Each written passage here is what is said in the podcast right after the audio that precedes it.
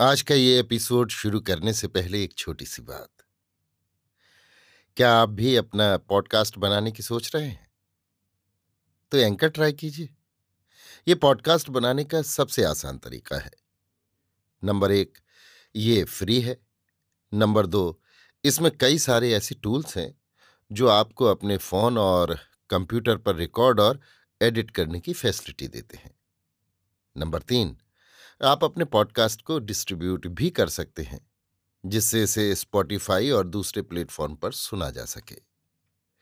तो डाउनलोड कीजिए free anchor app या विज़िट कीजिए एंकर डॉट एफ़ पर अपना पॉडकास्ट स्टार्ट करने के लिए। ये तो थी एक छोटी सी जानकारी, और अब शुरू करते हैं एपिसोड का सिलसिला। तो आज के एपिसोड में। लीजिए सुनिए। ओ हेनरी की लिखी कहानी, वासंती मेन्यू मेरी यानी समीर गोस्वामी की आवाज़ में। मार्च का एक दिन, जब आप कहानी लिखें तो इस तरह उसका आरंभ कभी मत कीजिए। इससे बुरी कोई शुरुआत नहीं हो सकती। ये ढंग कल्पना शून्य, नीरस और शुष्क है, जिससे केवल आडंबर झलकता है। लेकिन इस मौके पर यह क्षम है, क्योंकि इसके बाद के परिच्छेद की घटना जिससे हमारी कथा का आरंभ होता है, इतनी काल्पनिक और अतर्क संगत है कि पाठक के समक्ष उचित भूमिका के बिना नहीं रखी जा सकती। साराह मेन्यू को देखकर रो रही थी। कल्पना कीजिए कि न्यूयॉर्क में रहने वाली एक लड़की और मेन्यू कार्ड को देखकर रोए। इसका स्पष्टीकरण करने के लिए आप कहेंगे कि शायद आज होटल में खाना समाप्त हो गया होगा या उसने ईस्टर के बड़े दिन पर आइसक्रीम न खाने की कसम ली होगी या उसने प्याज न खाया होगा और या वो कोई शोकांत नाटक देख कर आ रही होगी। ये तमाम कारण गलत हैं। इसलिए अब आप कहानी को आगे बढ़ने दें। जिस व्यक्ति ने ये घोषणा की कि संसार एक सीप के समान है, जिसे तलवार से खोला जा सकता है, उसने निश्चय ही अपनी योग्यता से कहीं ऊँचे सत्य का अन्वेषण किया था। तलवार से सीप खोलना कोई मुश्किल काम नहीं, लेकिन इस संसार रूपी दोहरी सीप को किसी ने टाइपराइटर से खोला हो, ऐसा भी कभी सुना है? क्या इस प्रकार का उद्घाटन आप देखना चाहेंगे? तो सुनिए। साराह इस अनुपयुक्त औज़ार से इस सीपी को उतना ही खोल सकी थी कि जिससे अंदर दिखाई देने वाली उस ठंडी और नरम दुनिया को चख भर सके। उसका शॉर्ट हैंड का ज्ञान किसी कॉमर्शियल कॉलेज द्वारा दुनिया पर थोपे गए स्टेनोग्राफर से अधिक नहीं था। इसलिए वो स्टेनो बनकर किसी दफ्तर के चमचमाते सितारों में स्थान न पा सकी। वो फुटकर नकल नवीस का अनियमित काम करती थी। संसार से संघर्ष के दौरान में साराह की सबसे शानदार विजय थी शूलनबर्ग के होटल का काम प्राप्त करना। लाल पत्थर वाले जिस मकान के कमरे के एक हिस्से में वो रहती थी, उसके बिल्कुल पास ही ये प्रसिद्ध होटल था। एक शाम को साराह इसी होटल में चालीस सेंट का पाँच व्यंजनों वाला गर्मा गर्म खाना खाकर निकली तो मेन्यू कार्ड अपने साथ लेती आई। ये खाना इतनी जल्दी परोसा जाता था जैसे बेसबॉल के खिलाड़ी अपने प्रतिस्पर्धी की ओर गेंद फेंक रहे हों। मेन्यू की लिखावट इतनी अस्पष्ट थी कि पढ़ने में कठिनाई होती थी और ये बताना कठिन था कि भाषा अंग्रेज़ी है या जर्मन। खाद्य पदार्थों की योजना भी इतनी अस्त व्यस्त थी कि यदि आप सतर्क न हो तो आप भोजन का आरंभ करेंगे चावल की पुडिंग से और अंत सूप और सप्ताह के दिन से। पाश्चात्य ढंग के खाने में भोजन का आरंभ सूप से और अंत पुडिंग या अन्य किसी भी मीठे व्यंजन से होता है। दूसरे दिन सुबह ही साराह ने शूलनबर्ग को एक सुंदर कार्ड पर टाइप किया हुआ मेन्यू दिखाया, जिसमें भोजन के हर पदार्थ को उचित शीर्षक देकर आकर्षक ढंग से लिखा गया था। आज के ताजे पदार्थ से लगाकर ओवरकोट और क्षत्रियों के लिए हम जिम्मेदार नहीं हैं, तक कि हर बात उचित स्थान पर रखी हुई थी। ये योजना शूलनबर्ग महोदय के गले उतर गई। जाने से पहले साराह ने उससे रजामंदी ले ली कि वो हर रोज होटल की इक्कीस टेबलों के लिए टाइप किए हुए मेनू कार्ड लाकर देगी। सुबह का नाश्ता, लंच और डिनर के लिए अलग कार्ड। और जब कभी खाद्य पदार्थों में कोई परिवर्तन किया जाएगा या पुराने कार्ड मैले हो जाएँगे तब वो नए कार्ड टाइप भी कर देगी। इसके बदले में शूलनबर्ग प्रतिदिन तीन बार उसके कमरे में वेटर द्वारा भोजन भेजेंगे। वेटर यथासंभव आज्ञाकारी होना चाहिए। दूसरे दिन शूलनबर्ग के ग्राहकों के भाग्य में जो खाना बदा हो, उसका पेंसिल से लिखा मसविदा भी होटल के मालिक देंगे। इस समझौते से दोनों पार्टियाँ संतुष्ट थीं। शूलनबर्ग के ग्राहकों को अब ये मालूम पड़ने लगा कि वे क्या खा रहे हैं। यद्यपि उसके स्वाद को लेकर वे कभी कभी पशुपेश में पड़ जाते थे और साराह को उस सुस्त और कड़कड़ाती सर्दी में पेट भर भोजन मिल जाने लगा, जो उसकी मुख्य समस्या थी। और तभी कैलेंडर ने झूठी घोषणा कर दी कि वसंत आ गया है। वसंत तो अपने समय पर ही आता है। शहर की गलियों में अभी तक जनवरी की बर्फ़ वज्र की तरह जमी हुई थी। बाजों पर लोग शिशिर के उत्साह और साहस से ग्रीष्म के गुणगान गा रहे थे। ईस्टर के कपड़े बनवाने के लिए लोग अभी से तैयारियाँ कर रहे थे। चौकीदारों ने भी मकानों को गर्म रखने की स्टीम बंद कर दी थी। परंतु हम जानते हैं कि ये सब लक्षण तो ये सूचित करते हैं कि नगर अभी तक सर्दी के पंजों से छूटा नहीं है। एक दिन तीसरे पहर साराह अपने लंबे चौड़े, आरामहीन सोने के कमरे में सर्दी से काँप रही थी। विज्ञापन के शब्द तो इस प्रकार थे। मकान को गर्म रखने की व्यवस्था साफ़ सफ़ाई, हर प्रकार की सुविधा, जिनको देखकर ही अंदाज लगाया जा सकता है। लेकिन असलियत में राम का नाम। आजकल शूलनबर्ग के काम के अतिरिक्त साराह के पास और कोई काम नहीं था। बैंत की चरमराती आराम कुर्सी में बैठी हुई साराह पिछवाड़े की खिड़की में से बाहर देखा करती। दीवार में लगा कैलेंडर चिल्ला चिल्ला कर उससे कहता, वसंत आ गया है साराह, वसंत आ गया है। मैं कहता हूँ, मेरी ओर देख। मेरी तिथियाँ बताती हैं कि वसंत आ चुका है। तेरा शरीर भी तो सुंदर है, वसंत के लायक। इतनी उदासी से खिड़की के बाहर क्यों झांका करती है? साराह का कमरा मकान के पिछवाड़े में था। खिड़की में से उसे दूसरी गली के बक्से बनाने वाले कारखाने की बिना खिड़कियों वाली चट्टान सी दीवार दिखाई देती थी। दीवार कांच के समान साफ़ थी, किंतु साराह के मन की आँखों के सामने इस समय एक हरी भरी पगडंडी नाच रही थी। जिस पर दोनों ओर से चेरी और एम के वृक्ष और ईरानी गुलाब के पौधे झुके हुए थे। वसंत के सच्चे संदेशवाहक इतने सूक्ष्म हैं कि स्थूल आँखों और कानों से उनके आगमन को नहीं पहचाना जा सकता। लोग अक्सर वसंत के आगमन के लिए आम में मंजरी आने को, कोयल के कूकने को या पलाश के फूलने को आवश्यक मानते हैं और कुछ तो इतने नीरस होते हैं कि जब तक सर्दियों में मिलने वाले खाद्य पदार्थ विरल न हो जाएँ तब तक वसंत सुंदरी का स्वागत ही नहीं कर पाते।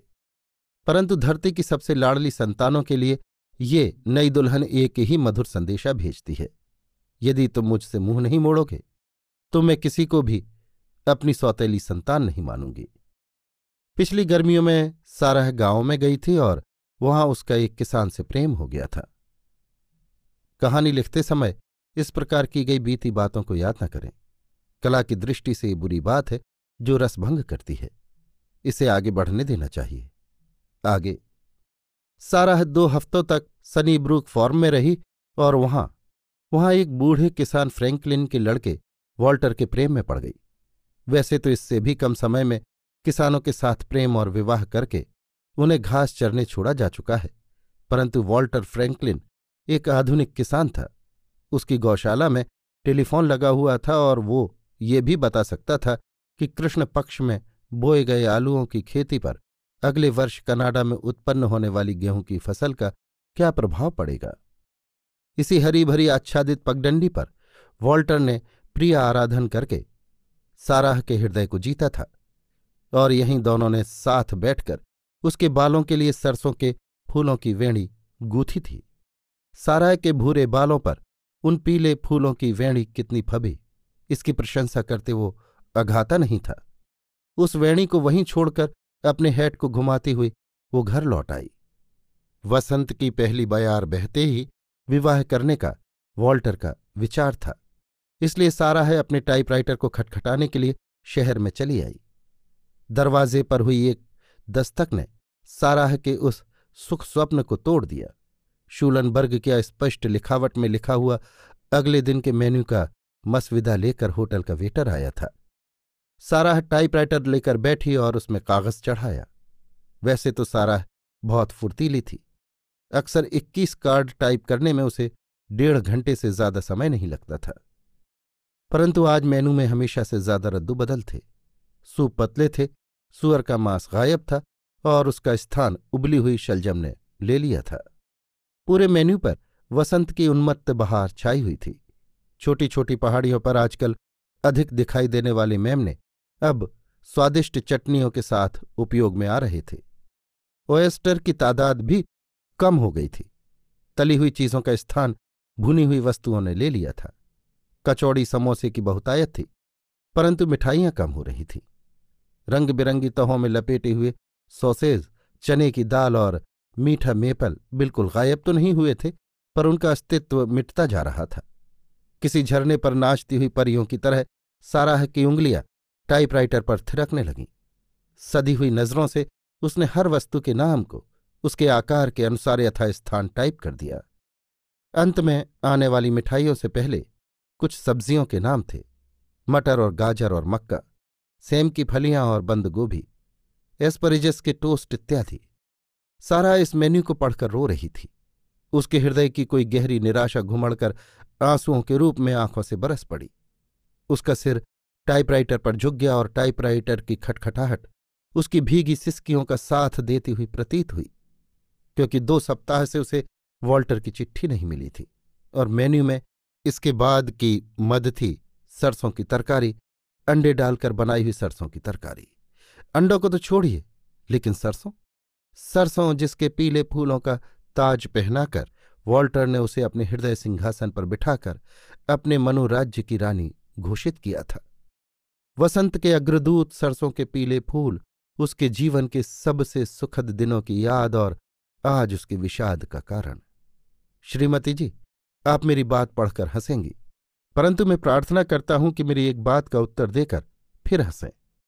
अपने हृदय समर्पण के दिन आपके प्रियतम ने जो गुलाब आपको भेंट किए थे, उन्हीं को उबालकर शूलनबर्ग के होटल की टेबल पर आपके सामने परोसे जाए, तब भी क्या आप हंस सकेंगे? यदि जूलियट ने अपने प्रणय प्रतीकों को इस प्रकार अपमानित होते देखा होता तो उसने हकीम से विषैली जड़ियाँ बहुत पहले मांग ली होती। वसंत भी कैसा जादूगर है। लौह पत्थर से बने इस हृदयहीन नगर में उसे एक संदेशा भेजना है। हरे पत्तों से लिपटे सरसों के इन पीले फूलों के सिवाय उसके पास और कोई संदेशवाहक नहीं। परंतु ये छोटा सा फूल, जिसे फ्रांस के रसोइये शेर का दांत कहते हैं सौभाग्य का सच्चा सिपाही है। पुष्पित होकर वो प्रिय आराधन में आपकी सहायता करता है। उसकी वेणी बनाकर अपनी प्रिया के भूरे बालों को सजा सकते हैं। कच्चा और हरा होने पर इसे उबालकर तरकारी बनाई जा सकती है। लेकिन उस हालत में भी वो अपने स्वामी ऋतुराज का काम करने से नहीं चूकता। धीरे धीरे साराह ने अपने आंसुओं को रोका। काम पूरा करना ही पड़ेगा। उन पीले फूलों की सुनहरी आभा से छाए हुए स्वप्न में खोई हुई वो अन्य मनस्क होकर टाइपराइटर पर उंगलियाँ घिस रही थी, परंतु उसका दिल और दिमाग खेत की उस पगडंडी पर अपने प्रियतम के साथ था। पर तुरंत ही वो मैनहेटन की कठोर दुनिया में वापस लौट आई और शीघ्रता से टाइपराइटर खटखटाने लगी। छह बजे वेटर उसका खाना लेकर आया और छपे हुए कार्ड ले गया। खाते समय एक निश्वास छोड़कर साराह ने सरसों की तश्तरी को अलग निकाल कर रख दिया। जिस प्रकार उसके प्रेम के प्रतीक उन सुनहरे फूलों का इस काली तरकारी में परिवर्तन हो गया था, उसी प्रकार उसकी सारी उमंगें कुंभलाकर नष्ट हो चुकी थी।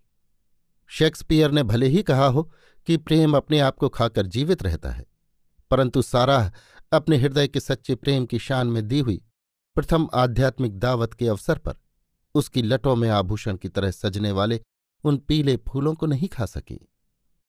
साढ़े सात बजे पड़ोस के कमरे में रहने वाले मियाँ बीवी लड़ने लगे। ऊपर के कमरे में रहने वाले सज्जन बांसुरी से बेसुरी राग अलापने लगे।